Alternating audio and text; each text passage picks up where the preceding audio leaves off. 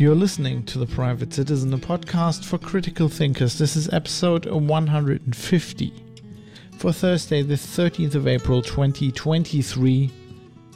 The Twitter Files, Part 4.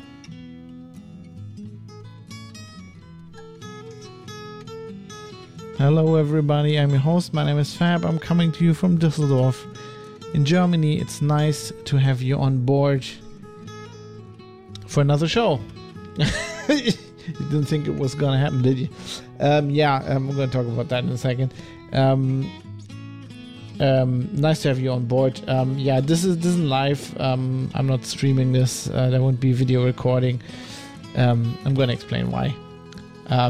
Today we're gonna talk about the Twitter files. I'm gonna go back to the Twitter files today. We're gonna talk about uh, SARS-CoV-2, the pandemic, and what we learned about how Twitter and other social networks um, basically try to shape reality.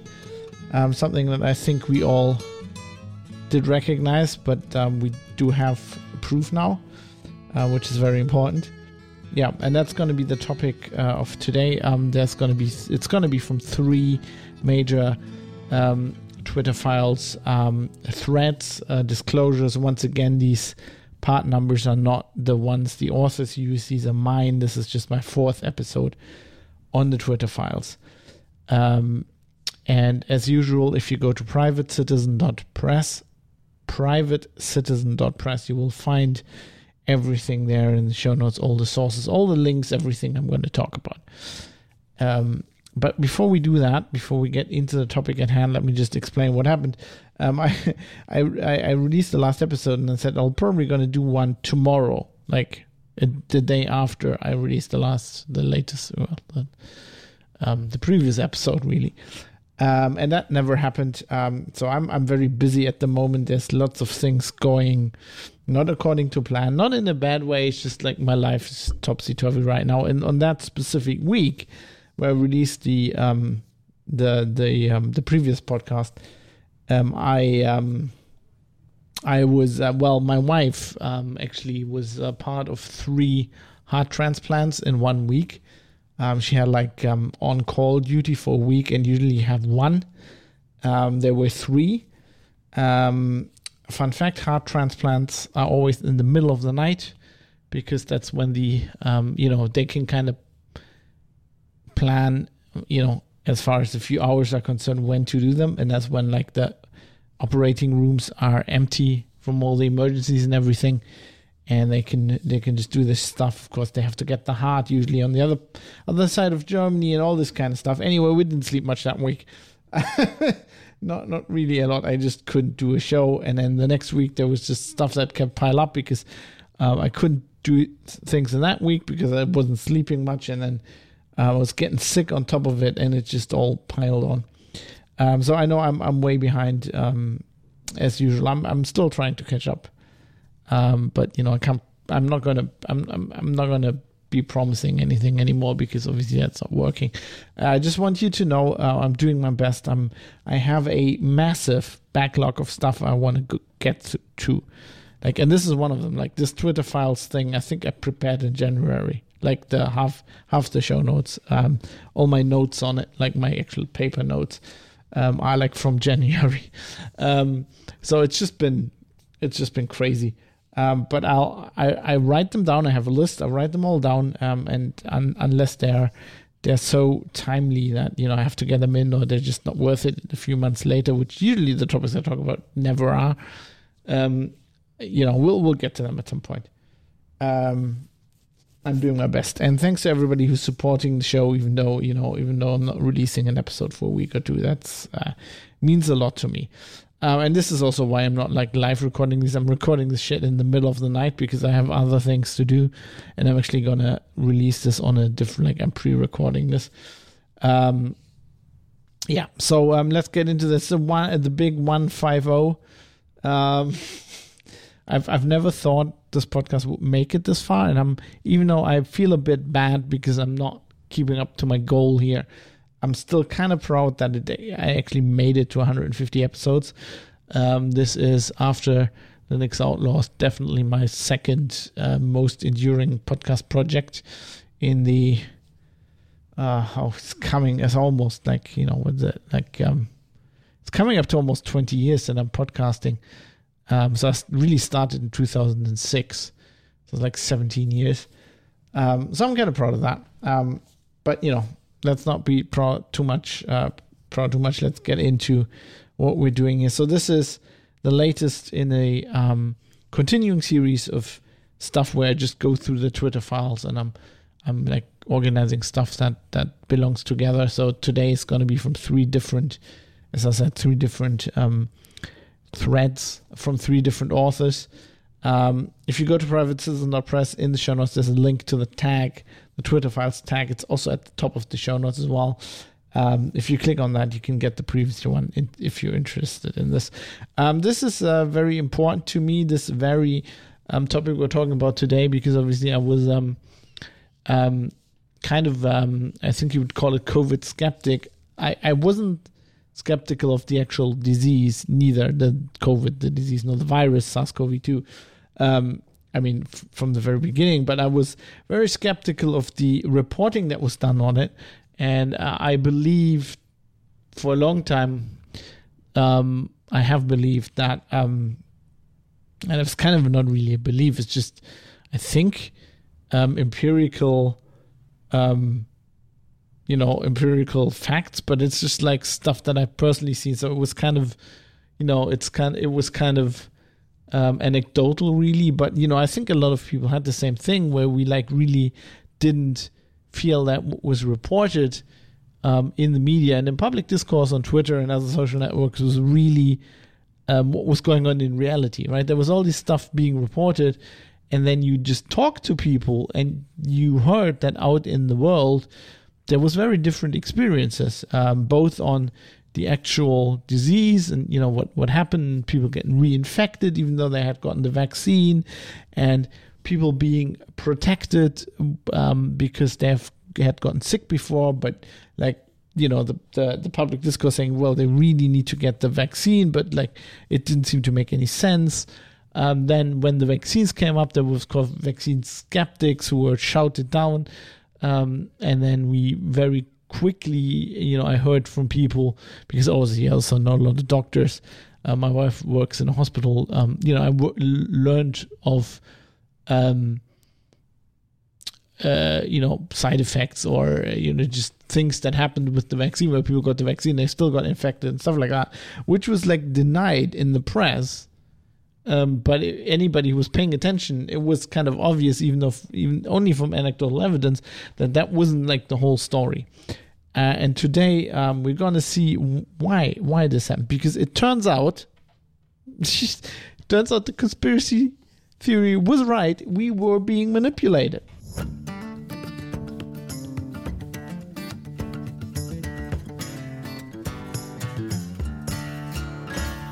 um, so there was a conspiracy actually going, an actual conspiracy, like people at several social networks behind the scenes using stuff like a Jira uh, bug tracking system to basically, um, you know, uh, uh, suppress stories. Um, and and the most uh, amazing uh, and kind of egregious thing we're going to see today, like in the last part, I'm going to concentrate on this, um, that there was actual truth, uh, factual information that was suppressed, and the people who um, were doing it knew that, and they were actually admitting it. Um, but we're going to start with this is the like the first part. This is a piece in the Free Press by uh, David Zweig, um, who uh, talks about how um, you know from his headline how Twitter rigged the uh, they say COVID debate, you know the SARS-CoV-2 debate, the pandemic debate. Um, he starts his piece with the following. Um, you know, everything's in show, show notes, private citizen or press. You want to read along, but he starts with the following. He opens this article like this: I'd always thought a primary job of the press was to be skeptical of power, especially the power of the government. But during the COVID nineteen pandemic. I and so many others found that the legacy media had shown itself to largely operate as a messaging platform for public health institutions. Those institutions operated in near total lockstep, in part by purging internal dissidents and discrediting outside experts. Twitter became an essential alternative. It was a place where those with public health expertise and perspectives at odds with official policy could air their views, and where curious citizens could find, find such information. This often included other countries' re- responses to COVID that differed dramatic, dramatically from our own. But it quickly became, became qu- clear that Twitter also seemed to promote content that reinforced the establishment narrative and to suppress views and even scientific evidence that ran to the contrary.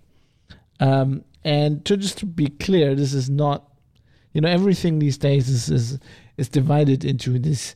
I mean, they divide us to conquer us. There's a there's a great song by country music artist Cody Jinks, who I really like, um, about the news, where he basically says, you know, it's a the age old thing. Um, first they divide us, and then they, um, you know, send us against each other so that they can basically keep on ruling. um, and he's right on that. So, but this is, um, you know, it's often made up to be like, you know, the left, the right, the progressive, the conservative. It's this issue is not like that at all. This was a true bipartisan problem um, because both U.S. governments uh, engaged in this kind of fudging of the narrative, both Trump and Biden. Um, as David Zweig continues, uh, internal emails that I view that I viewed at Twitter showed that both the Trump and Biden administrations directly pressed Twitter executives to moderate the platform's content according to their wishes. One area of so-called misinformation, quote, runs on runs on grocery stores, end quote. This was one of Trump's things. Um, and the trouble with that, uh, uh, but the trouble is that it wasn't misinformation. There actually were runs on goods. And it wasn't just Twitter, the meetings with the Trump White House were also attended by Google, Facebook, Microsoft, and others. When the Biden administration took over, its agenda for the American people can be summed up as be very afraid of COVID and do exactly as we say to stay safe. And um, so, what actually happened? So, the government went, both, you know, the US government, both Biden and Trump, went to Twitter um, uh, and, and basically, uh, you know, uh, I mean, it wasn't like the government; it was like people from the government, right? um, and they they they did stuff to change what was being, for lack of a better word, reported on Twitter uh, to conform more to the official government narrative. So you know, critical people were suppressed. So people that were critical of the government's policies of um, SARS-CoV-2 and vaccines were suppressed. Now, this is very interesting because it's all very US-centric, but it, it, it applies to all of us. Like all this stuff applies to me in Germany because the all of this was in lockstep, right? So the German COVID response was very much in lockstep with the US response. And by the US government going to Twitter and suppressing information, it served the German government as well. Um, but you know, they not only did, did, did was there suppression of journalists, but also of health uh, professionals. So continuing in this piece. Uh, by the summer of 2021, Biden announced publicly that social media companies were, quote, killing people by allowing misinformation about vaccines. Uh, because, you know, that's how, that's how you kill people, right? I mean, all of this, I'm, I'm to try to not editorialize too much. It, it is, this is, all these viewpoints by these people are ridiculous, right? So even if you have misinformation about vaccines, there is a decision that that the person, um, like you know, in, in the old school world, um, you know, where we used to believe in in in in in, in democracy and, and and civil rights and and the right of a person to decide their own fate.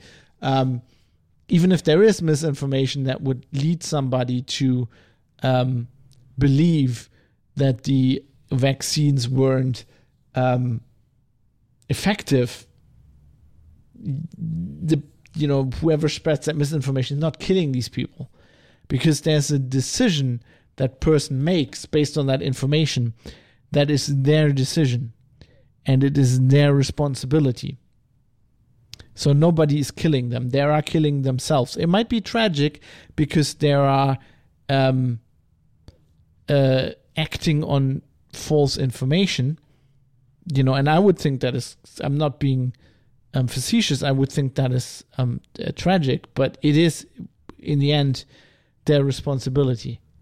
Um, it is akin to me, um, you know, when I when I, I, I, ride a motorbike, when I step on my mo- when I when I sit on my motorbike and I ride out, um, you know, my garage, um, I put myself into danger, and whether I assess that danger correctly or not, or what information I assess that on, what the government told me, what other people told me, it really doesn't matter. It is my responsibility, right? And if I kill myself on the motorbike, it is nobody, nobody's but my fault in the end, right? Although, you know, that's kind of a bad example because if somebody, you know, takes my right of way and just just blatantly just goes for me in a car and kills me, it's kind of their fault as well.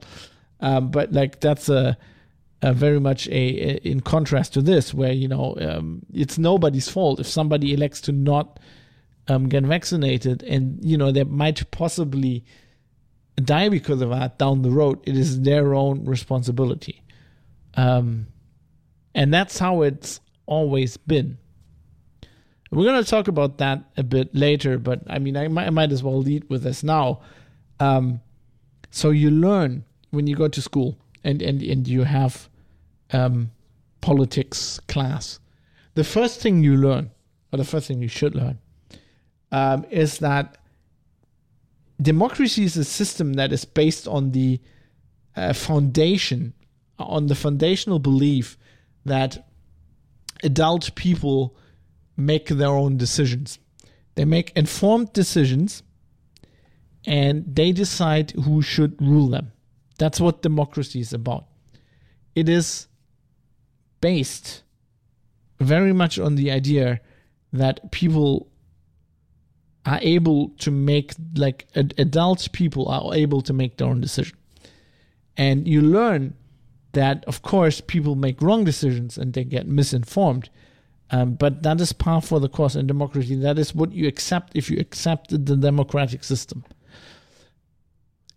The moment anybody, the, the moment you go and and dispute this, you know, the moment you go and suggest that that people are not educated enough or to, you know too dumb or too distracted or whatever, um, to be able to make their own decision. You are attacking democracy.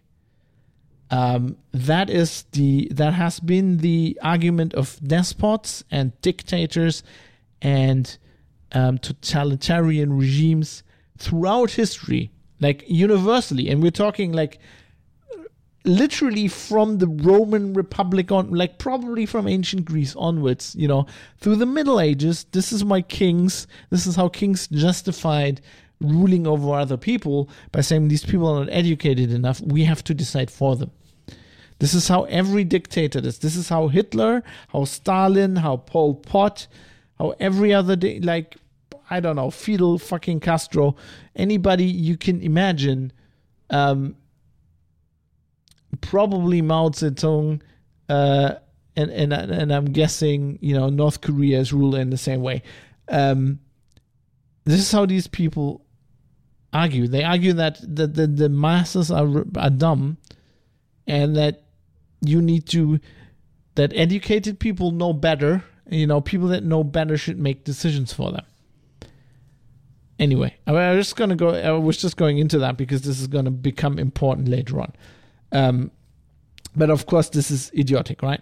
Um, so, by the summer of 2021, Biden announced publicly that social media companies were, quote, killing people by allowing misinformation about vaccines, right? Anybody who is a democratically elected president and who runs a um, presumably, you know, uh, uh, democratic state that is governed by the rule of law that says something like this just declared themselves unfit for office, as far as I'm concerned. But okay, let's move on. Um, just hours later, Twitter locked um, journalist and vaccine skeptic Alex Berenson out of his account and then permanently suspended him in him the next month. Berenson sued Twitter. He ultimately settled with the company and is now back on the platform. As part of the lawsuit, Twitter was compelled to provide certain internal communications. They revealed that the White House had directly met with Twitter employees and pressured them to take action on Berenson. So this is a journalist. I don't, you know, the next um, part of the Twitter files that we're going to talk about is actually by Alex Berenson. And uh, obviously, I, I, respect that work, but I do, really don't agree with his anti vaccine stuff he did. But, you know, that's okay. Right? Because I don't have to agree with every journalist.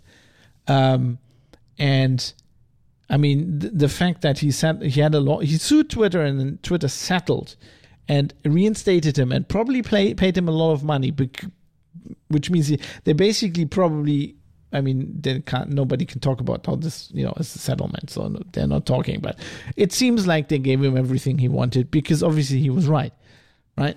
Um, um, because he wasn't a nut job, right? He was he was posting vaccine skeptical stuff that I would think um, was probably, I mean, I wouldn't agree with, and I, I think was probably bad advice. Um, but you know, that's that's what happens, right? Um, you can go to a doctor and get bad advice.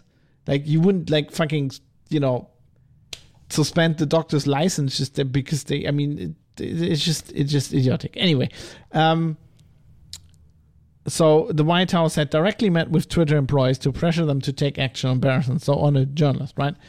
But Twitter did suppress views and not just those of journalists like Berenson. Many medical and public health professionals who expressed perspectives or even cited findings from accredited academic journals that conflicted with official positions were also targeted. As a result, legitimate findings and questions about COVID policies and their consequences went missing.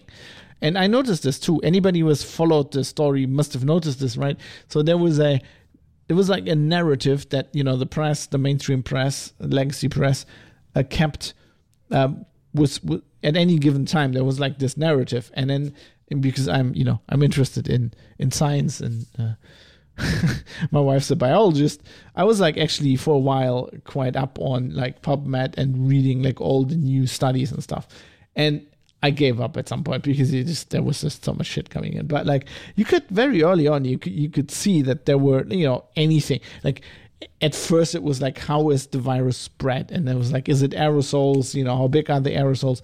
And like on every given issue there were differences in opinion which is what science is, is like. But you could see that that constantly on social media and especially on twitter um, the um, the narrative that you know the the mainstream press, the WHO, the CDC, whatever had picked for the moment, um, had more sway.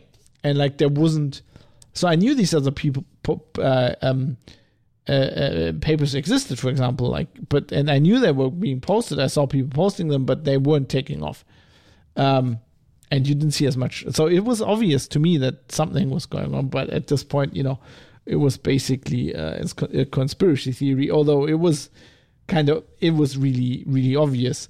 And it was really dumb because you know this thing this stuff kept changing. And i talked about this on the show a lot how like you know the cdc had one opinion and then published that and and and, and then it changed. And then they they did a 360 right? Which is okay. That's how science works and you have a developing situation. It's completely okay to go with what everybody believes and then change your you know change your opinion when when when when the facts lean the other way. That's okay. The problem is in the meantime suppressing all the other information because it might turn out and it did in many cases just turn out to be right later on. Um, you know which is like really really dumb. And it was like uh, it, it was also um, really obvious. And you know also stuff from like you know this this wasn't any like misinformation. This was like nature. This was like the bigger you know this was like the lancet publishing something. And then you know that was just not being being discussed. It was like um extremely weird um and extremely obvious. Now um the twitter was doing this. You know if you go to the i have a link to the actual piece and they have like you know, I didn't put all the I didn't put the screenshots in the show notes, um, which actually, uh, you know, are kind of the their um, you know the the, the the the the, proof or you know the, the the things from the actual documents that show uh, what what Zweig's talking about. Um, but like um, doing this is is obviously wrong, right? From a from a moral um, perspective, um, it it's it's understandable that the government does this. It's what the government does, right? Propaganda. It's like they have a uh, they have a policy and they want people to follow the policy. That is understandable. The problem is that the social media company is then, you know, um, getting leaned on and they follow that, and the press actually follows that. Um, but okay, then let leaving that, you know, leaving that aside for the moment. Um, Zweig continues and he um, identifies like the how, like, you know, why why the process that Twitter employed was problematic on a technical level. Like it's obviously problematic from a very moral and like is this like if you ask yourself the question, is this the right thing to do? Um, is obviously the answer is no. Right? Obviously, to me, um, as somebody who's trained in skeptical thinking, the people who are doing this obviously were thinking they were doing the right thing. We'll actually see that later uh, a lot more, also in other Twitter file stories that are coming up. But yeah, um, so so Zweig identifies the following three problems with the technical process that Twitter employed. First, much of the content moderation on COVID, to say nothing of other contentious subjects, was conducted by bots trained on machine learning and AI. Though impressive in their engineering, the bots would prove too crude for such nuanced work. no shit. When you drag a digital trawler across a social media platform, you're not just catching fish, cheap fish, you're going to snag dolphins along the way. Two, contractors operating in places like the Philippines were also moderating content. So, you know, this shit is still going on, right? By the way, I, I talked about this on LinkedIn on a previous episode, how this happened to me, and I explained how, like, the AI is shit and then the contractors are shit. But yeah, yeah, this, it was, it was also that that analysis was based on this because, yeah, obviously I read this months ago, but yeah. Um, so, point, so two, contractors operating in places like the Philippines were also moderating content they were given decision trees to aid in their process, but tasking non experts to educate tweets on complex topics like myocarditis and mask efficacy data was destined for a significant error rate. I like how understated this writing is. The notion that remote workers sitting in distant cube farms were going to police medical information to this genu- granular degree is absurd on its face. This is all like, I mean, I, I while this was going on, I was sitting, um, you know, when, when the pandemic, like people debating do masks work, right? How do they work? Or well do they work? Like, how is this virus spreading? I was literally sitting at a dinner table with like three doctors. I mean, okay, they weren't epidemiologists, but they were like cellular biologists, right? They'd read on on all about, about this shit. Like one um, person actually had published the premier paper on myocarditis on this, I think, at least in Germany, but I think it was one of the first papers on this in the world. They actually did the first analysis of this. Um, and they were discussing this stuff, and it was quite contentious, right? There was there was some people there um, who were all cell biologists, you know, they were um, specializing in, um, you know, heart diseases, you know, stuff like myocarditis and atrial fibrillation and stuff like that. And they were they were they were going, like, yeah, this looks interesting, but like I'm you know I've read this stuff, and they were like wildly disagreeing. Um, you know, which is fine. That's how science works. But like, you have like experts in the like they know words that I don't need. Like, I couldn't like I you I could tell you the word and we all wouldn't know what. Like, they were they were talking about cells that were discovered like ten years ago that no nobody at any like news outlet knows what this is. You know, and no no fucking contractor that gets paid like a dollar an hour, uh, a dollar a day probably, like in the fucking Philippines or whatever. Like, you know, like when the when the foremost experts on it, well, they weren't the foremost expert, but like when the, when when experts in a very specialized topic don't agree on this kind of stuff, how could like a contractor in a cube farm, right? Anyway, three most importantly, the buck stopped with higher level employees at Twitter, and we've heard about this before. They chose the inputs for the bots and decision trees, they determined suspensions, and as in the case with all people and institutions, there was both individual and collective bias. And I've talked about this previously. Um, I mean, the bias at Twitter was obviously massive. Um, At Twitter, COVID related bias uh, bent heavily towards establish- establishment dogmas. Inevitably, dis- dissident yet legitimate content was labeled as misinformation, and the accounts of doctors and others were suspended both for tweeting opinions and demonstrably true information. And this would have probably happened to me at the time, except I was already like fucking shadow banned. Uh, I'm sorry, uh, uh, visibility filtered. um, so now we're getting into the really important thing, right? Because it, it, like, I mean, I'm saying this, I don't really believe this, but like, you know, if I really play devil's advocate and I really bend myself, we can have a discussion uh, where, you know, you have a contentious topic and you don't really know what's going on, and there's like government, uh, there's a government opinion of government agencies, and there's like dissidents. You could, you could, like, if I'm really drunk, you know, you know, if if you if you give me a a, a, a whole bottle of Kulm or whatever, um, uh, we could get to a point where you know we could start arguing that that that might be good for society. I still I don't believe that. Just not me, but like there is a remote argument. But now we're getting to, getting to an area where there's no argument whatsoever. Like, of course, these people still think what they did was right but I think they're like dilute. I think they're possibly uh, there's something like they're possibly sick. There's something wrong with their brain because now we're getting to the point where they were censoring, suppressing factual information uh, because it, it it you know it ran counter to the to the, the government narrative, um, the prevailing narrative and and, and they, they they think that's a good thing. Um, you know, because uh, so we're, we're talking about data that contradicted, say, the CDC that was classed as misinformation, right? Um, so data that was factual but contradicted the CDC was classed as misinformation.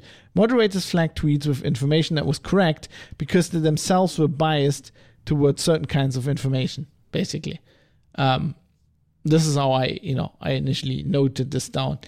Um, so um, to continue in in this in this story, a tweet by at Kelly KGA, a self-proclaimed public health fact checker with more than eighteen thousand followers, was flagged as quote misleading, and replies and likes disabled for showing that COVID was not the leading cause of death in children, even though it cited the CDC's own data.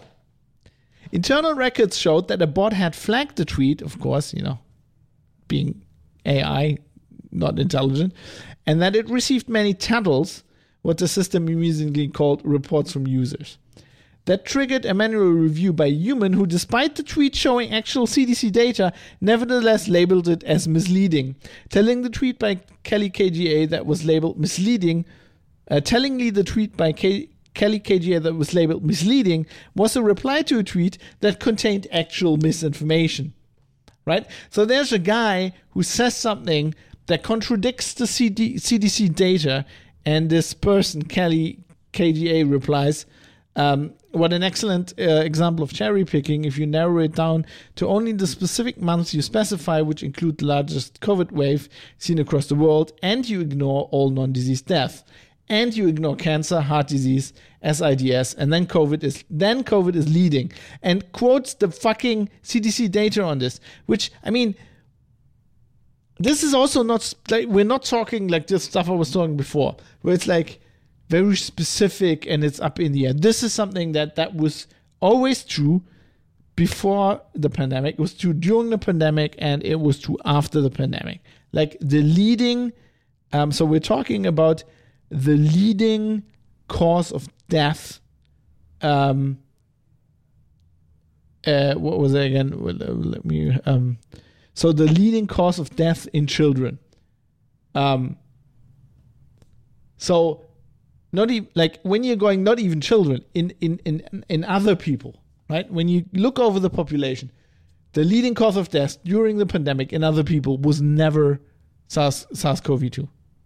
It wasn't even like all respiratory viruses combined. It's always um, pulmonary uh, or um, uh, what's it? Um, sorry, I'm, I'm I'm I'm blanking on the word. Um, it's not only heart, but also like um, God, I'm gonna have to look this up now. It's blanking on the English word. Kreislauferkrankungen. The wonderful German word.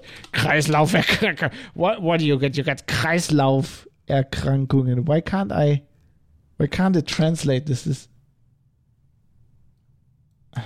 Herz, Herz, Kreislauf, erkrank. That's the that's the full Her Herzkreislauf, cardiac and circulatory troubles. That is not good. Um, that's not the word I'm looking for. Uh, God, I'm gonna have to do live searches. You know, it's just it's all fucked. Uh, what's the fucking word I'm looking for? Cardiovascular disease. Thank you, Google. um, cardiovascular diseases is always the leading cause of death in in humans, because you know we're talking heart disease, we're talking like high blood pressure, like fucking, um, you know, uh, strokes, blood vessels popping in your brain, all kinds of stuff. I mean, that's always been like that. That's been an. It's probably been since the the earliest days of mankind. Like our life changes, and those things even actually get worse these days compared to like the Middle Ages, whatever. But like, it's the leading cause of death um, ever. Like, and especially in children, because there were like the death rate in children, and we know this now. Uh, from SARS-CoV-2 was minuscule compared to like the overall population. It was actually apparent from the beginning. I was saying that from the very beginning on the show, but like it's been very borne out. But the point is, this is a tweet um, that is not only is it quoting the fucking CDC data, it's always it's also obvious to anybody who's just just looked at this for a second. Of course, the, KI, the, the AI can't do this, but like the human, I mean, of course, the fucking guy in a cubicle won't do this. And it's still the same problem. Like the, the thing I was talking about at LinkedIn is the exact same process, probably. Some AI flagged this and then I, I escalated it for a human to um, to look at it. And they were like, no, no, no, it's still misinformation. And I was obviously on that show, I was quoting Dr. Anthony Fauci. like it was so obvious that it wasn't misinformation. Like that, it was the most trusted source by all these people. Like it's like it's like this. It's like you actually you act you, you attach a fucking a table from the CDC, right? And they're like misleading. Uh, it's also the, the, the, the attachment is totally dumb. It says like misleading. Learn why health officials consider COVID 19 vaccines safe for most people. It's not even about vaccines. it's, it's so dumb. Um, and like it's it's getting even worse. Like, um, so the next thing that happened was, um, and this is something you probably remember. There was a huge outcry in the press. So Donald Trump got SARS-CoV-2, um, and then went to hospital, and he came out of hospital, and he tweeted the following: "I will be leaving." This was when he was still on Twitter, of course. I, I will be leaving. I, I, will be leaving. I can't do Trump. Uh, I, I will be leaving the, the great Walter Reed Medical. I, I can't do it. I'm just going to read it straight. I will be leaving the great Walter Reed Medical Center today at 6:30 p.m. Finally, fe- feeling really good. Don't be afraid of COVID. Don't let it dominate your life. We have developed under the Trump administration some really great drugs and some really great drugs to knowledge. I feel better than I did 20 years. It's now he's Indian. I feel better than I did 20 years ago. So like he was like, okay, I'm like an old fucking overweight guy, and I got this, and they just pumped all these drugs into me, and now I'm great, right?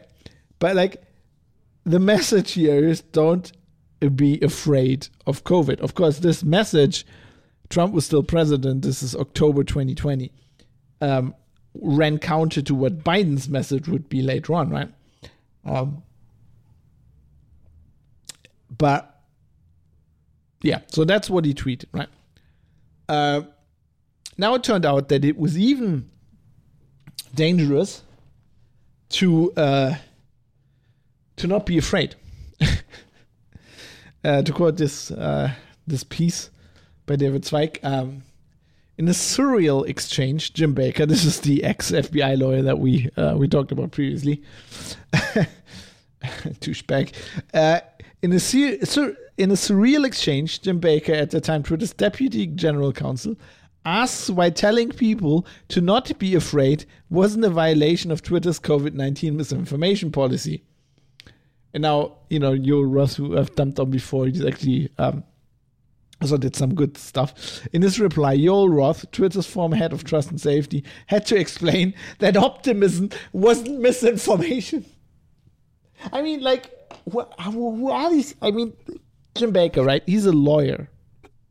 He was one of the top lawyers for the FBI. The guy obviously isn't dumb, I think. L- like, you know, I, I would never manage to study law because I find it incredibly boring. But like, you need a you, you need at least the ability to understand things, to memorize things, right? So the guy isn't like completely dumb. Like, what's wrong here? These people just like they're deluded? I think they're just deluded. They're like smelling their own farts all day, and they and they they're just like in their own little bubble. Um, like what the fuck? So to end this this bit, um, a bottom line. We're talking about Twitter's response to the pandemic. Um, uh, Zweig ends this story basically with saying um, throughout the pandemic, Twitter repeatedly propped up the official government line that prioritizing mitigation over uh, over other concerns was the best approach to the pandemic. Information that challenged that view, for example, that pointed out the low risk children faced from the virus or that uh, raised questions about vaccine safety or, or effectiveness, was subject to moderation and suppression. Um, if if that doesn't sound like Twitter was basically the unofficial propaganda department for the US government, I don't know. I don't know. Um like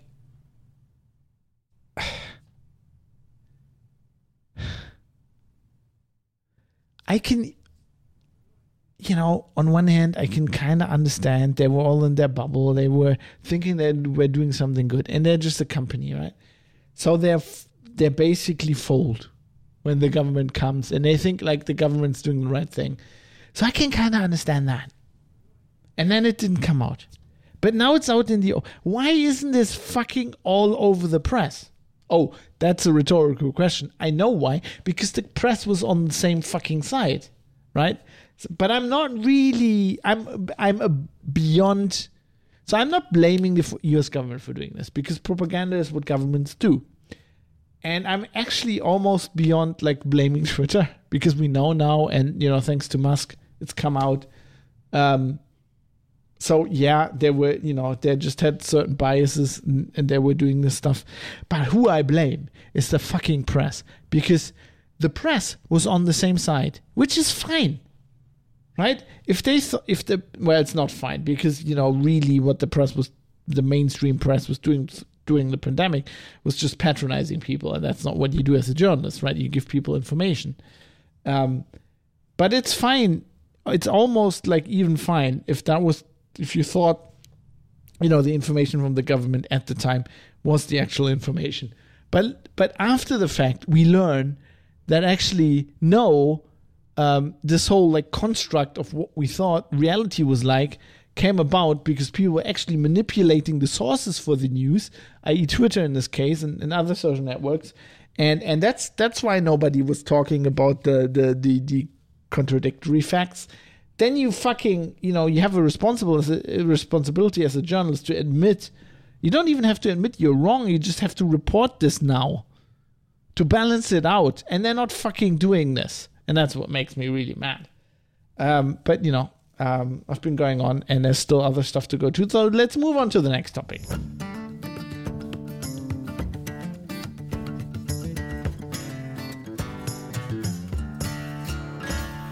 Which is kind of the same topic. Uh, because now this is a, a, piece by Alex Berenson, who we uh, mentioned, uh, talked about before, and uh, who I don't really agree with. Um, I had some um, I had some comments on the forum about um, um, like my comments on that I think that vaccines work. So I'm going to go into that, um, answering this feedback, which I'm not going to do, to do this show because I'm pre-recording this, and this is probably going to be long anyway. So I'm going to do that in the following episode. Um, but I'm going to address this whole thing. But suffice it to say that I think generally I'm um, I'm I'm pretty pro-vaccine, right? And I took like fucking like four four was it four? No, was it three? No, is this four COVID? I took a lot of vaccines, right? So I'm not like not against vaccines, but that doesn't mean that what we're talking about now, uh, you know, this is really good reporting with Berenson, Berenson because what he found out with the Twitter files is that Twitter wasn't only manipulating, uh, like reality, the discourse on his platform, you know, bending it towards government propaganda. No, they were doing the same thing uh, for company propaganda, or as you know, some people call it PR. Um, and in this case, uh, um, so this is this one company, this is one instance. I'm going to assume this happened in other instances as well, but we don't really know. But like in this instance, they're doing it for a multi-billion dollar private company. Uh, in this case, oh no, I think they're pub- publicly traded, but I, yeah, but they are publicly traded. They're a multi-billion dollar company. We're talking about Pfizer. Uh, so in in in in this story, um, Berenson talks about how Pfizer manipulated public discourse on Twitter. On August 27th, 2021, Dr. Dr. Scott Gottlieb, Pfizer director with over 550,000 Twitter followers, saw a tweet he didn't like. A tweet that might hurt sales of Pfizer's mRNA vaccines. Now, you're going to understand that Berenson's very anti mRNA vaccines, but I don't think that matters in this story. Um, the tweet explained correctly that natural immunity after COVID infection was superior to vaccine protection. And um, just a side note, I mean, this is always the case for any any vaccine, really, because and it's that's just a no. That's just like common sense. Um, this is like basic high school biology class uh, knowledge, right? So what a vaccine does is it artificially triggers the immune system. And you know, getting a virus and getting the immune system naturally triggered is always um, better in in the sense of eliciting the immune response. It's not technically better because the vaccine does it without in you know if it works correctly, it does it without harming your body, right? And the problem is that if you get the virus, the virus you know, if you're if you're immune immunosuppressed or if you have other problems, or if you're just plain unlucky, the virus can kill you. Whereas the vaccine cannot. So the vaccine is preferable um, because it doesn't kill you. You know. Hopefully, the, the likelihood of the vaccine killing you is, is a lot less than the virus killing. Let's put it that way. But you know, if everything goes according to plan, the vaccine is just harmless, but it triggers an immune response but that means you have less risk. It doesn't mean that immune response is better or as good as the one you get from the actual virus. Mostly it isn't because you're doing it artificially. Right? It's kind of like artif- artificial snow when you go skiing. It's it, it works. It's not as good as real snow. Right? Um, so the tweet explained correctly that natural immunity after COVID infection was superior to vaccine protection. No brainer. It called on the White House to, quote, follow the science, I hate that term, and exempt people with natural immunity from upcoming vaccine mandates, which, you know, makes sense, which actually happened in a lot of countries. Uh, it came not from anti-vax- anti-vaxxers like Robert F. Kennedy Jr., but from Dr. Brett Giroir, a physician who briefly followed Gottlieb as the head of the Food and Drug Administration. So, like, you know, they were both heads of the FDA at one point. Further, the tweet actually encouraged people who did not have natural immunity to get vaccinated. Right? So this this was like completely reasonable, that tweet. It it's it's logical, it makes sense. It says people um, who don't have natural immunity get vaccinated. It just says if you if you have natural immunity, you don't need to. And uh, Gottlieb presumably objected to it just based on the fact that were it not for that tweet, people who have natural immunity might as get vaccinated anyway and and and give Pfizer money or the you know government giving the money. Um, by suggesting some people might not need COVID vaccinations, the tweet could raise questions about the shots.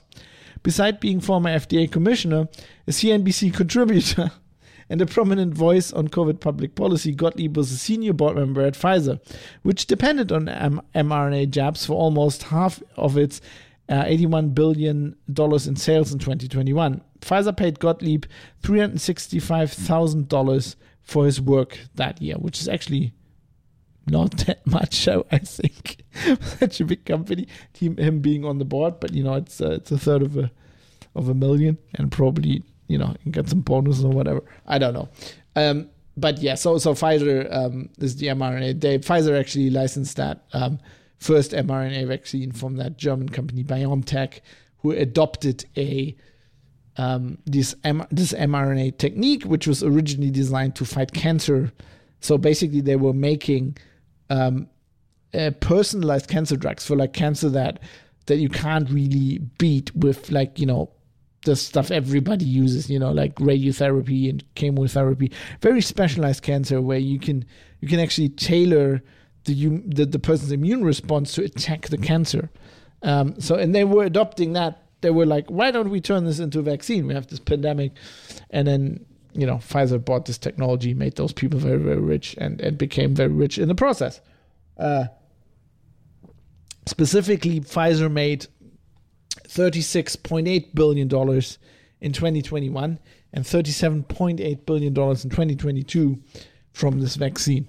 Um, and that's um, uh, revenue, I believe. Um, anyway, continuing the story, Gottlieb stepped in, emailing Todd O'Boyle, Todd O'Boyle, a top lobbyist in Twitter's Washington office, who was also Twitter's point of contact with the White House. The post was, quote, corrosive, Gottlieb wrote. He worried it would, quote, end up going viral and driving news coverage. Fair enough. You know, the the uh the Twitter person said, yeah, okay. So uh, it's like it's factual. W- what do you mean? Um, through Jira, an internal system Twitter used for managing complaints, O'Boyle forwarded Gottlieb's email to the Twitter quote strategic response. Strategic response. They have like plate carriers, you know, got like they've got like uh, Sig Sauer MCX uh, shit, like flashbangs, the strategic response team. That group was responsible for handling concerns from the company's most important employees and users. Quote, please see this report from the form, former FDA commissioner, and quote, O'Boyle wrote, failing to mention that Gottlieb was a Pfizer board member with a financial interest in pushing mRNA shots. I mean, I could have looked that up, but I didn't really want to a strategic response analyst. It sounds like people working for the CIA. That's exactly the problem here. Uh, a strategic response analyst quickly found the tweet. Uh, quickly found the tweet did not violate any of the company's misinformation rules. No, because it was factual. Yet Twitter wound up flagging Giroir's tweet anyway, putting a misleading tag on it and preventing almost anyone from seeing it. It remains tagged even though several large studies have confirmed the truth of Giroir's words. And uh, since it worked, uh, the Pfizer guy tried it again. A week later, on September 3rd, 2021, Gottlieb tried to strike again, complaining to O'Boyle about a tweet from Justin Hart. Hart is a lockdown and COVID vaccine skeptic with more than 10,000 Twitter followers. Quote, sticks and stones may break my bones, but a viral pathogen with a child mortality rate of roughly 0% has cost our children nearly three years of schooling, Hart had written. Now, this is more, this is not as factual, but it is opinion and it's not like really wrong, right? I mean, it's about like the the whole about zero percent is just silly because like it's point something. It's it's not zero, so children have died from it, but it's incredibly low. Um, why why Gottlieb objected to Hart's words is not clear, but the Pfizer shot would soon be approved for children 5 to 11, representing another massive market for Pfizer. Parents could con- be convinced COVID was a real threat to their kids. And this actually happened, right? Um, I heard from many, many friends here in Germany as well. They're like, um, obviously, I don't have kids. well, I'm almost want to say for obvious reasons, but like there were actually, you know, lots of these people were vaccinating their kids, like journalist friends. And even though I, I, I kept, I, I was very quiet, but I was like, at least like to some people who I thought could take it, I was like, you know, um, have you actually looked at the child? What is like it's a joke, but okay. Um, O'Boy referred to, quote, former FDA Commissioner Gottlieb, end quote, when he forwarded the report, again ignoring Gottlieb's current work for Pfizer. At least Twitter didn't comply the second time. Um, this time, though, Gottlieb's complaint was so far afield that Twitter refused to act. So Twitter sometimes also did right decisions, but seems to be like more on accident. Um, I mean, of course, um,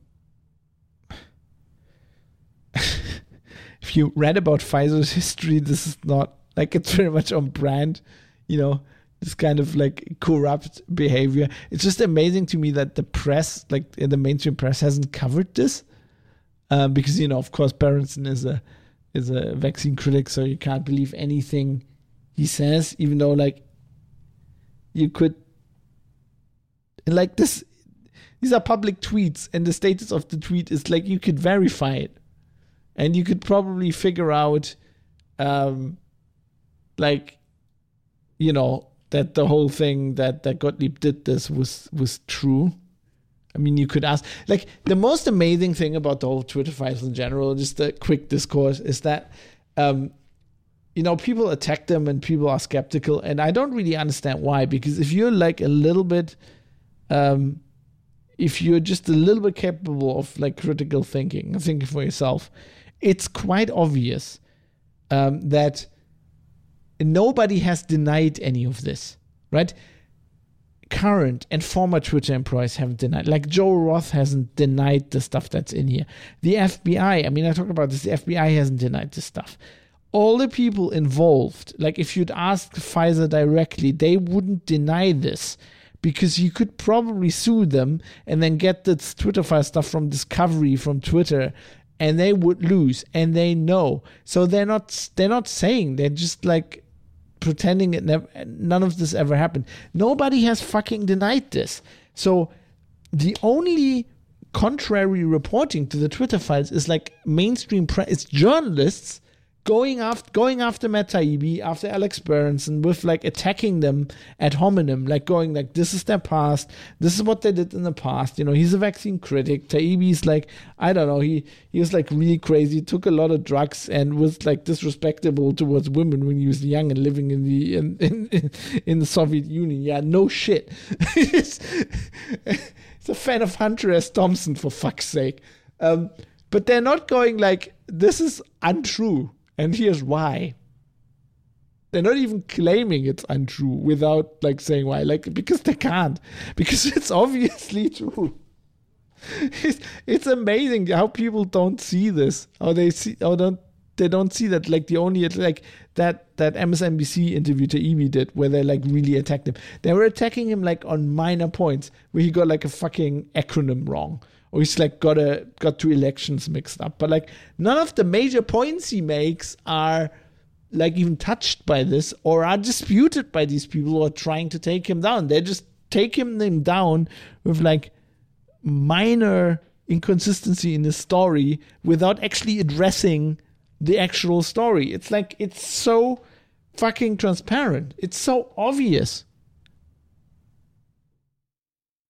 It's like when you have a leak, it's like when you when when the Snowden revelations came out, and like you weren't saying this isn't true, like you didn't have the NSA saying like this isn't true, but they were just quiet. They were just trying quiet and hoping this would go away because it is obviously was fucking true. anyway, so this story ends uh, with Berenson saying um, Gottlieb is not just a Pfizer board member. He's one of seven members. Um, so also, oh, before I get into that, so the, the real what I was trying to say there, the real problem is that the mainstream press is not covering this. And they're attacking these journalists instead of covering this. So like this corrupt fucking behavior by by by people like this Pfizer guy just goes goes unnoticed. And so basically they're protected. They're protected from public scrutiny, which is exactly the opposite of what the press is supposed to do. Anyway, the story ends with Gottlieb is not just a Pfizer board member. I mean, that would be enough, but he's not just a Pfizer board member. He's one of seven members of the board's executive committee and the head of its regulatory and compliance committee, which oversees, quote, compliance with laws, regulations, and internal procedures applicable to pharmaceutical sales and marketing activities. Pfizer has a long history of violating drug industry laws, no shit, and ethic rules. In 2009, it agreed to pay $2.3 billion, the largest healthcare fraud settlement in American history, for fraudulently marketing several drugs. In 1996, it conducted a clinical trial. This is famous, by the way. In 1996, it conducted a clinical trial of an antibiotic in Nigeria, in which 11 children died, and which became the inspiration for John le Carre's novel *The Constant Gardener*. That's a fucking amazing novel, by the way. And that whole story is just it's like in the like it, it's it's just almost it's it's it's sad, but it's almost funny for its like historic um like parallels. It's like an American company going to Africa and killing little black kids um by by by experimenting on them with drugs. Um and basically getting away with it. Um so yeah, it's it's not really a surprise that Pfizer would do this, but like it's again, um, uh, I mean, here it's even it's more amazing that Twitter would go with it because we're not talking about the government, we're talking about a hundred billion dollar pharma company. Like we're talking like literally big pharma, right? It's like they're notorious for being like the for perpetrating the worst excesses that like the people that work at Twitter, the progressive left people always talk about. You know, they used to talk about the um, yeah, what was it? Ends uh, what is it? Ca- capitalism? Like I forgot the term. It's, it hasn't hasn't been used in so long. Um, the uh, was the late stage capitalism. You know, this is like your enemy. This is like the the, the, the literally Doug McScrooge fucking company. Um, this is like the this is obviously the evil guys doing evil shit, going like, "Hey, I'm a Pfizer board member. I don't like this tweet. We're making too much money on these vaccines. Please, Invisibility filter this tweet. Yes, sir. Yes, yes, we will. You're doing you're doing God's work, sir. Like, what the actual fuck? But we're not even we're not even there. It gets worse. It it gets it gets worse.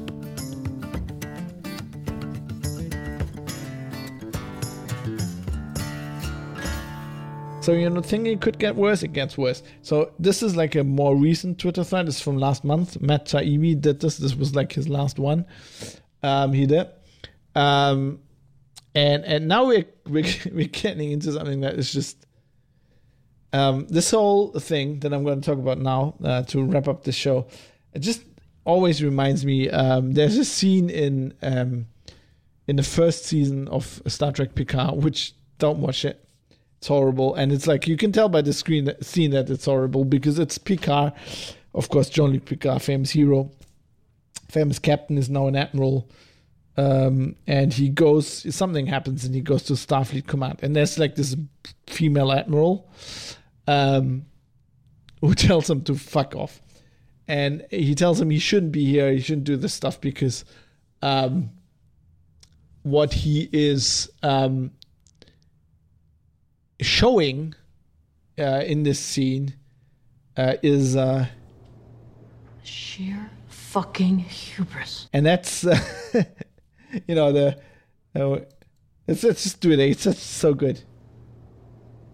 Sheer fucking hubris. I don't like this whole scene. I don't like this character, but like that fucking quote is so good. That's that's what we're coming up to now.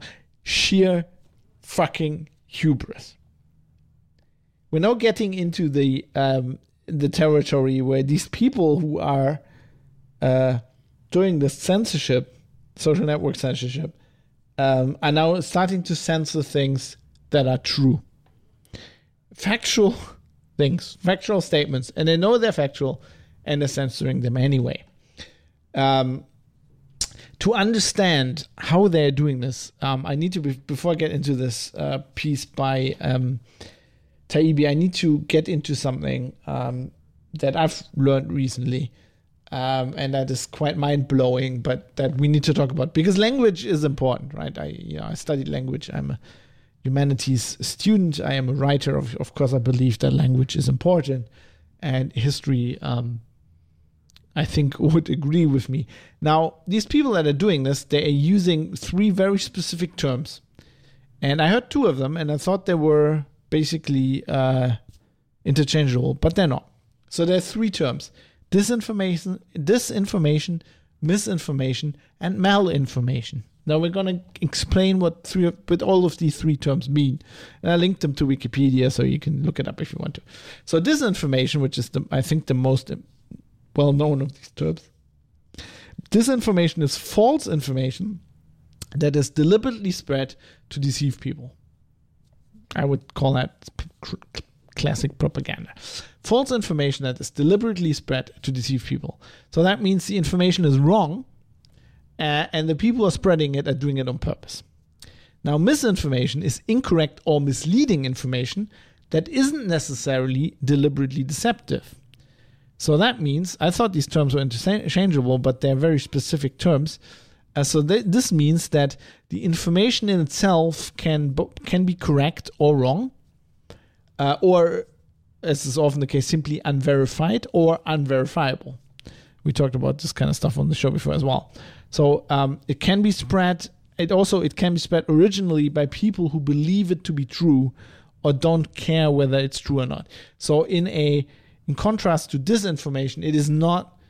Um, neither is it has it to be eh, does it actually have to be like actual false information? Nor does it have to be like we're not talking people along the chain because obviously, obviously they often they mostly don't know they just spread it because you know they think it's true.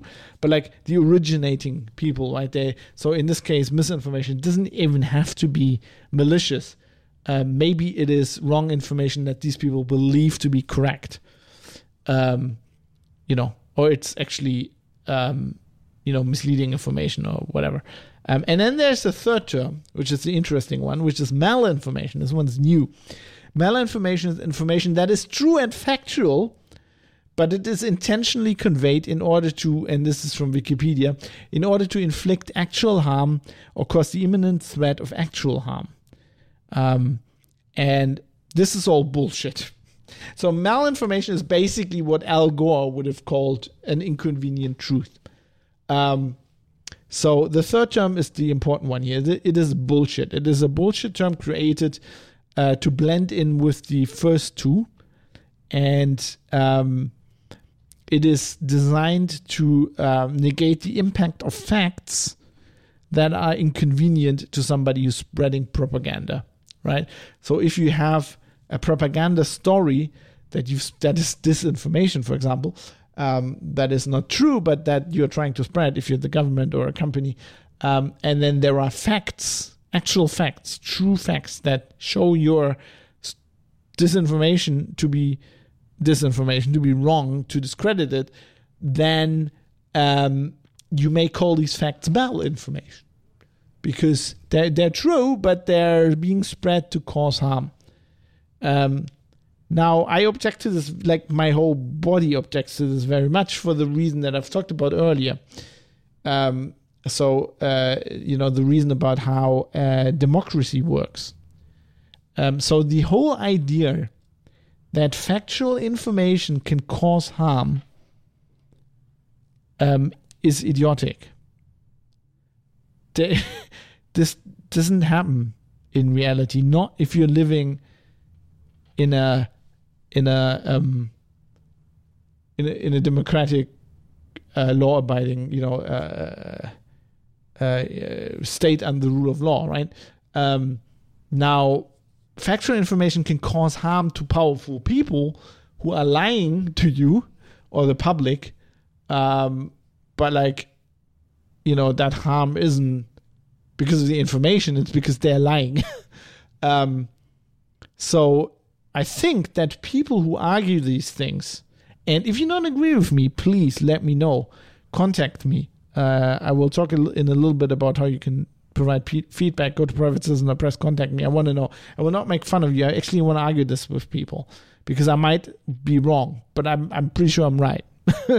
um, so I think my personal opinion is that people who argue things like this are themselves the threat to democracy.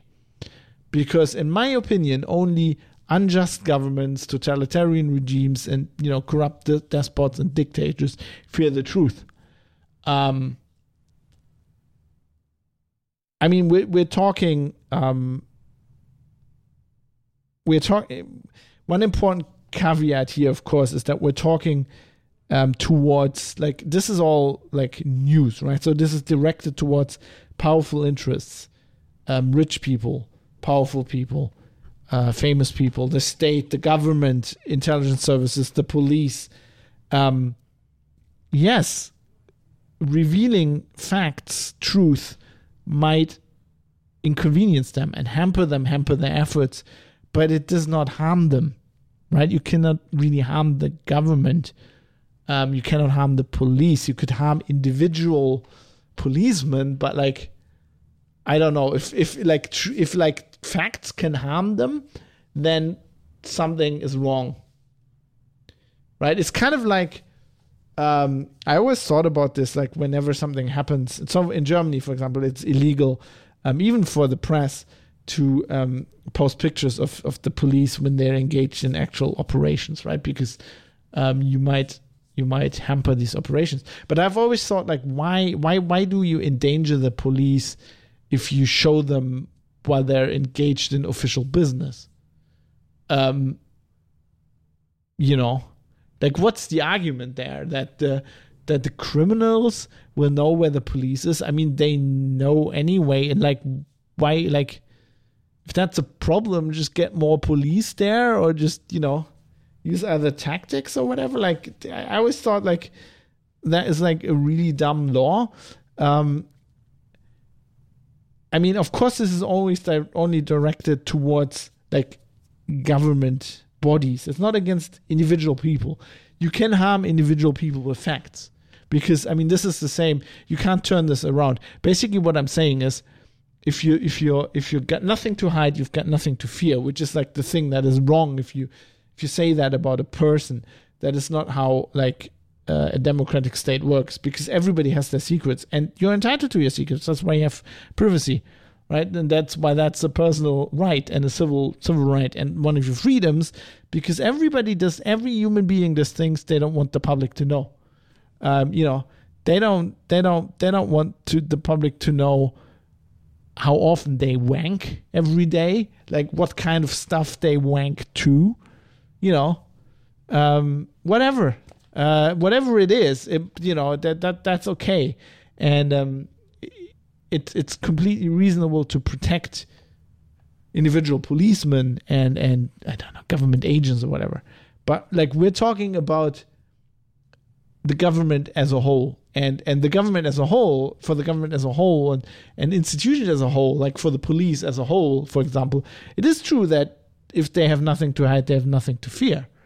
Um, because they are it's not like they're not private people right the, you don't have as as a as a private citizen in a state, you don't have the um, the privilege or the expectation, you know, that you should know what another private citizen is doing. You, you're not you're not supposed to know that. You you it's not they're just a private citizen like you are. Whereas the government works for you. You pay the government, you pay taxes. The government is there to serve you, not the other way around which is why you have not only an expectation, I think you have a right in a in a civil society, in a in a d- democracy under the rule of law, you have a right to know what the government is doing because they're working for you. And when they lie about this or they hide stuff, and it hurts them when the truth comes out, it is their fucking fault because it was your right in the first place to know what they were doing. And this is why the truth cannot hide, cannot hurt a democratic government. It cannot inflict actual harm. If it does, there's something wrong. You know, if you if you argue that if you publish information about vaccine factual information about people who got sick because they got the vaccine and if you argue like many of my colleagues in the press do that you should not do that because that would cause harm then if that is actually the case if that does cause harm if people then go and not get vaccinated and if they actually there's harm caused by that. I think you know i argued in the beginning that there, there's that there's no harm being done there because they are under their own they're they're not kids right? They're adults. They're expected to make their own decisions in society even if it harms them. So it's their responsibility. But if you leave that aside if that's the case then something else is wrong. Maybe in education you know maybe you need to educate people better whatever it is. Publishing the truth if publishing the truth actually harms people in a democracy, then something is really, really, really wrong, and you need to look into that. You don't need to you don't need to go around censoring the truth. You need to look into that. Anyway, let's get into what is actually going on here. This was enough to lead into that. So, as um, as as Matt Taibbi discovered, uh, and, and the people looking at the Twitter files discovered, um, Twitter and other social networks were censoring a hell of a lot of malinformation, i.e., facts on the behest of the US government and, you know, associated NGOs and other organizations. Um, and they were initially saying that they were fighting disinformation. So they were actually censoring malinformation, i.e., facts that are inconvenient, saying they were censoring disinformation, i.e., wrong things. Um, now, what is the the sheer fucking hubris part here is that they stopped at some point even pretending that so so right around when the pandemic hit, um, these guys started freely admitting that they were actually censoring the truth, um, because it was hurting people, i.e., because powerful people and organizations found it to be inconvenient to them or to run counter to their interests. Um,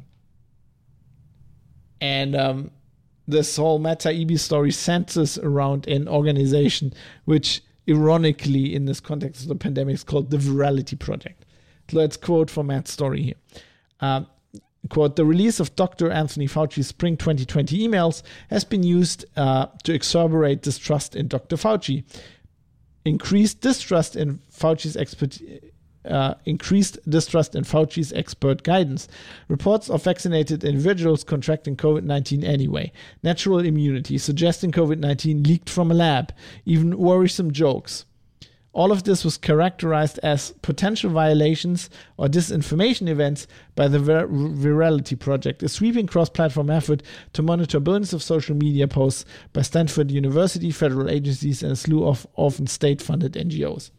So, like Hillary Clinton's emails, when they leaked Fauci, Fauci's emails, the argument was uh, we need to uh, um, suppress this information because it's it's it's it's increased distrust in his guidance.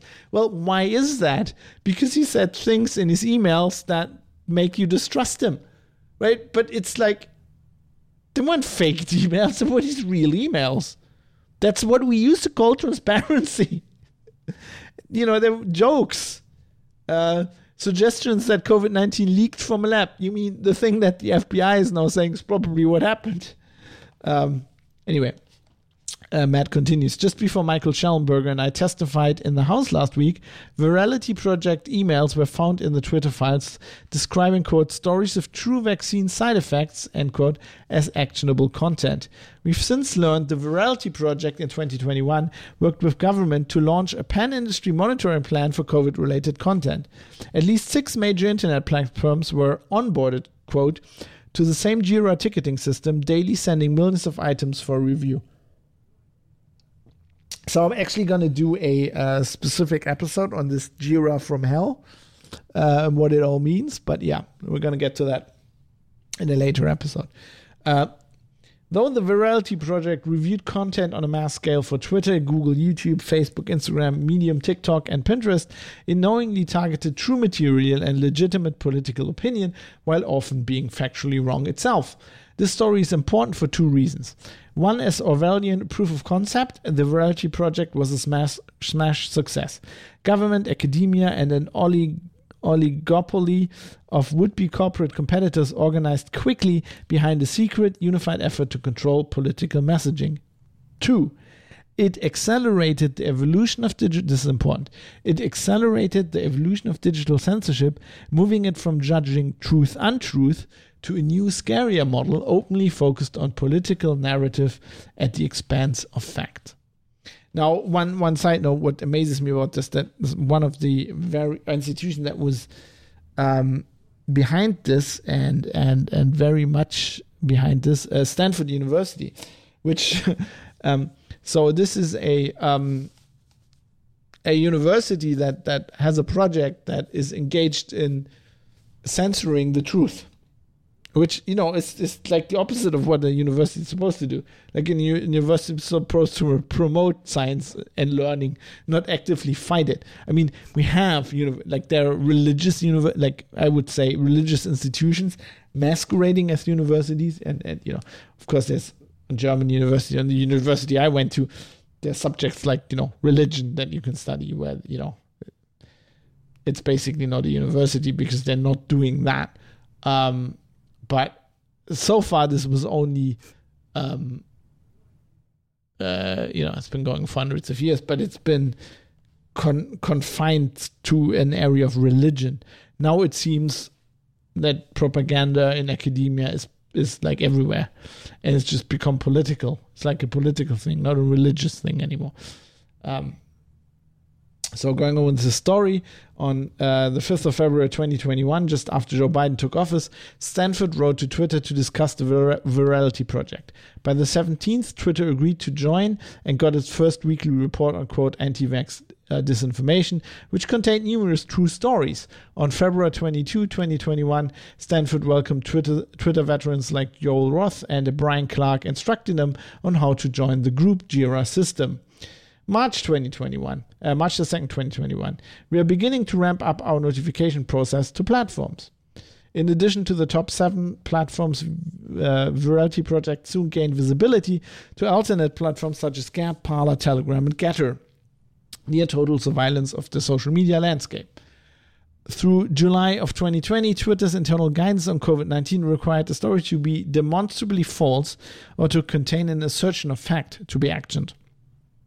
But the Virality Project, in partnership with this, in partnership with the CDC, pu- pushed different standards. It told Twitter that true stories that could fuel hesitancy, including things like celebrity death after vaccine or the closure of a central New York school due to reports of post-vaccine illness, should be considered standard vaccine misinformation on your platform actually mal it's malinformation because it's all true stuff but yeah. Uh, in one email to twitter we, uh, the virality project addressed what it called the vaccine passport narrative saying concerns over such programs quote have driven a large anti-vaccination narrative about the loss of rights and freedoms. Well yeah because you factually lose rights and freedoms. This was framed as a misinformation event the Virality Project routinely framed real testimonial, testimonials about side effects as misinformation, from two stories of blood clots from AstraZeneca vaccines to, New York, to a New York Times story about vaccine recipients who contracted the blood disorder thrombocytopenia. By March of 2021, Twitter personnel were aping uh, the Virality Project language, describing campaigns against vaccine passports, fear of mandatory immunizations, and misuse of official reporting tools as potential violations. So, you know, just opinions and facts are now violations. Um, now, it gets worse because they're now actually starting uh, to censor not only based on what you actually posted, but who, who the audience was. It didn't even matter what your tweet was, it, who the audience was was important, like who was retweeting it or whatever. The Virality Project helped pioneer the gauging of ga, ga, gauging. I'm sorry, the gauging of disinformation by audience response. If the post-vaccine death of a black woman, factual uh, case named uh, Dreen Keys in Virginia went unnoticed um, and inspired mostly anti-vaccine comments on local media, it became a disinformation event. And now it gets worse because the next thing they're targeting now is you asking questions because that's also spreading misinformation. The Virality Project warned against people just asking questions, implying it was a tactic commonly used by spreaders of misinformation. Yeah, or scientists or children. Those evil fucking children. Just asking questions. They're just asking for trouble. It also described a worldwide rally for freedom planned over Telegram as a disinformation event. You know, because protesting in a democracy is now disinformation. It encouraged platforms to target people, not posts, using Minority Report style pre crime logic. Describing repeat offenders like Robert Kennedy Jr., it spoke of a large volume of content that is almost uh, always reportable. So, you know, if. Um, if you tweet something and then you get retweeted by Robert Kennedy Jr., you're now in doghouse as well. Not based on your tweet, but the fact that this person retweeted you. Um, it goes without saying, but continuing, the Virality Project was repeatedly extravagantly wrong. In one email to Twitter on misinformation, it spoke of wanting to, quote, hone in on an increasingly popular narrative about natural immunity. The Virality Project in April 2021 mistakenly described breakthrough infections as extremely rare events that should not be inferred to mean vaccines are ineffective. Later, when the CDC changed its methodology for counting COVID 19 cases among vaccinated people, only counting those resulting in hospitalization or death, the Vir- Virality Project complained that anti vaccine accounts, RFK Jr. and What's Her Face, retweeted the story to suggest hypocrisy. A few months later, breakthrough cases are happening. they say that. It's a quote, like, you know, breakthrough cases are happening. Wait, I have to open this tab again. Sheer fucking hubris. That's what I should have called this episode. Um, and, and now it gets it gets like this is getting into like catch twenty two or like Orwell territory here because it's now getting really ridiculous. Um, in a chilling irony, the Virality Project ran searches for the term surveillance state. As an account- unaccountable state partnered bureaucracy secretly searched it out, the idea that vaccines are part of a surveillance state won, won its own thought crime bucket conspiracy. So they were looking for tweets that were saying, okay, so we have a, sec- a, sec- a secretive pseudo governmental organization uh, working with Twitter to censor uh, dissident opinion or facts, actual facts, and disappearing that information. And they are also searching for people saying that there is, you know, a shadowy force behind the government or behind Twitter that is like, um, like surveilling everybody and then censoring them. And then they flagged those tweets and censored them. You know, the tweets that were complaining about the thing that they were doing. like, they're not only factual, they're just like, this is just like peak, like, who does this? Like, who sits there and actually flagging those tweets that are describing what he's doing right now as like wrong? This is like fucking Mitchell and Webb going like, are we the bad guys? I think we're the we've got like fucking skulls on our uniform. Like, why are we are we the bad guys? But they didn't even ask themselves that.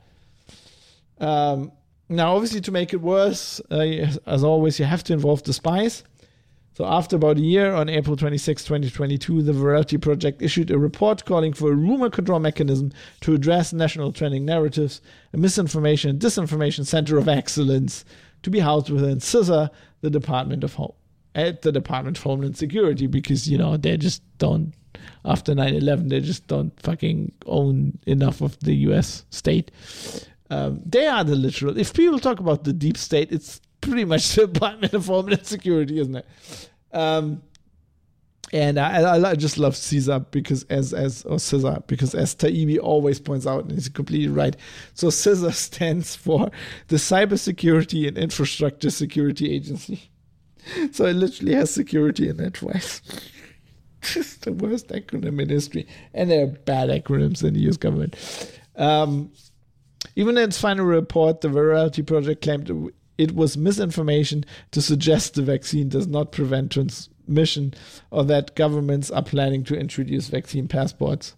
I mean, which they were doing, and literally it does not prevent the transmission. Uh, I refer you to Dr. Anthony Fauci uh, a few episodes ago on this podcast while me reading his paper. Um, both things turned out to be true. The Virality Project was specifically not based on assertions, assertion of fact, but public submission to authority, accept, acceptance of narrative and pronouncements by figures like Anthony Fauci.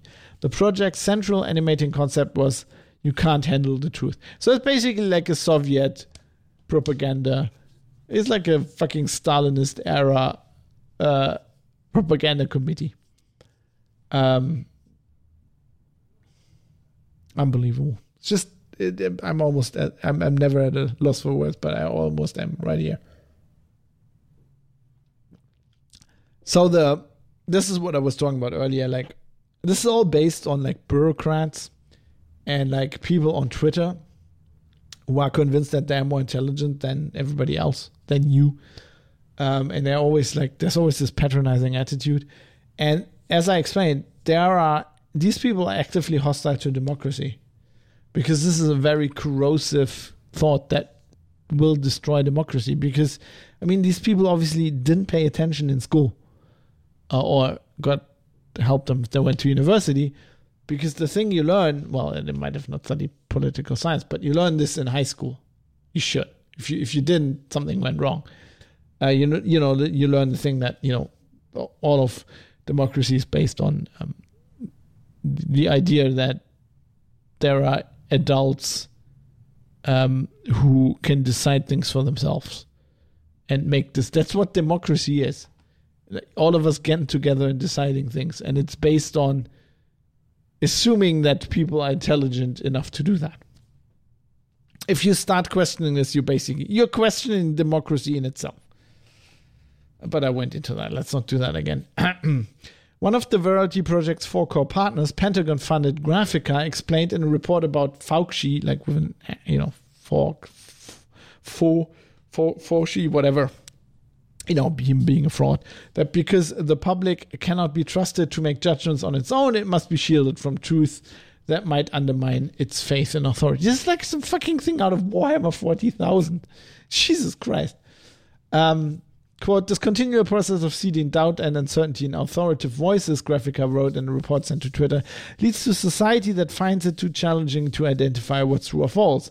For this reason, the CDC partnered project focused often on disinformation events involving Fauci, saying release of Fauci's emails foments distrust and deriding assertions he mislead he, he misled the public. The Virality Project communications mirror those produced in the recent court case Louisiana vs. Biden, which showed Facebook admitting to the WHO that it too was censoring true content. You know, maybe, just maybe, the public find in today's world the public finds it too challenging to identify what's true or false because people like you keep censoring the actual truth and of course, most journalists being idiots doesn't help. um, the Virality Project's partners. DoD funded Graphika, the National Science Foundation funded Center for an Informed Public, CIP. The GEC founded, we're going to talk about GEC in a later episode. The GEC founded DFR Lab, the NYU Center for Social Media and Politics, the, or CS, CS, CS MAP, Virality Project would later say it partnered with several government agencies, quote, including the Office of the Surgeon General and the CDC. It reportedly also worked with the DHS's CISA and GAC, among others, GC. To recap, America's information mission went from counterterrorism abroad, we're going to talk about that in later episodes as well, uh, to stopping foreign interference from reaching domestic audiences, to 80% domestic content, much of it true. The Disinformation Governance Board is out, but truth policing is not. We're also going to talk about the Disinformation Governance Board and the singing censor. um, yeah, we'll, I'm going to, of course, um, in in in in follow in following episodes continue coverage of the Twitter files and what has been termed this new censorship industrial complex, coined after the military industrial complex uh, that kind of emerged after the election of Donald Trump and how that all came about. But like this is just amazing. So just to quickly recap, um, the U.S. government and its partners was basically throughout the pandemic using social media to um, fudge reality, right? To to play with our perception of reality, um, to disappear opinions and jokes and facts and legitimate scientific research that ran counter to their narrative, counter to the narrative of the government. You know, the the propaganda of the government counter to the interests of very powerful and very, very, very rich pharma companies. Um, and all of this is out there. It's it's not disputed. None of this is disputed. Nobody has disputed. The, the, the Pfizer guy hasn't come out saying this isn't true, right? So so why is this not being reported? I know it's not being reported in the press, but it's it's just a massive massive disappointment, and this is why the Twitter files are so important. Um, because just like Snowden, we might have, you know, the Snowden revelations, we might have um, suspected that this stuff was going on, but now we have proof, which is very important. Anyway, that's it for this episode. Uh, let's let's wrap it up.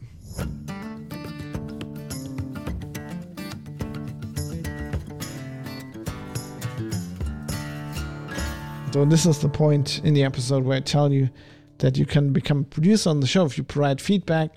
Um, all the details on the show notes, private citizen or press. I will not be reading out any feedback as this episode is long enough and I'm it's just like literally the middle of the fucking night. The neighbors are probably very annoyed right now that I, I continue to talk and they can probably hear me. um, so uh, yeah, um, that's it for me for this episode. I will talk about your feedback in an upcoming episode. And um, I just please let me know what you think. Um, if you don't agree with me on any of this, please, please, please, I'm a reasonable person. You can talk to me. I'm willing to give you airtime on the show, and I'm willing to discuss your um, your opinions on this um, because I think it's very important. It's very important to hear other people's opinions because I'm not Twitter and I'm not the Department of Homeland Security. I'm not the FBI. I'm not these one of these fucking cunts who thinks that that they're so much more intelligent and better than other people, um, and that people can't decide for themselves. So please, um, send me some feedback.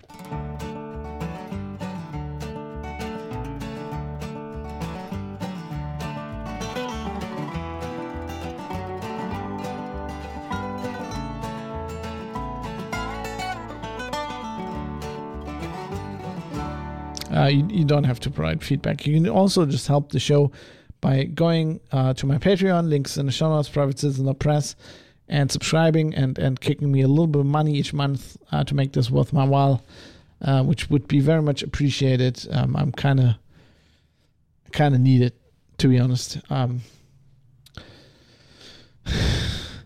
I'm working like 12 to 14 hour days as it is with all this shit.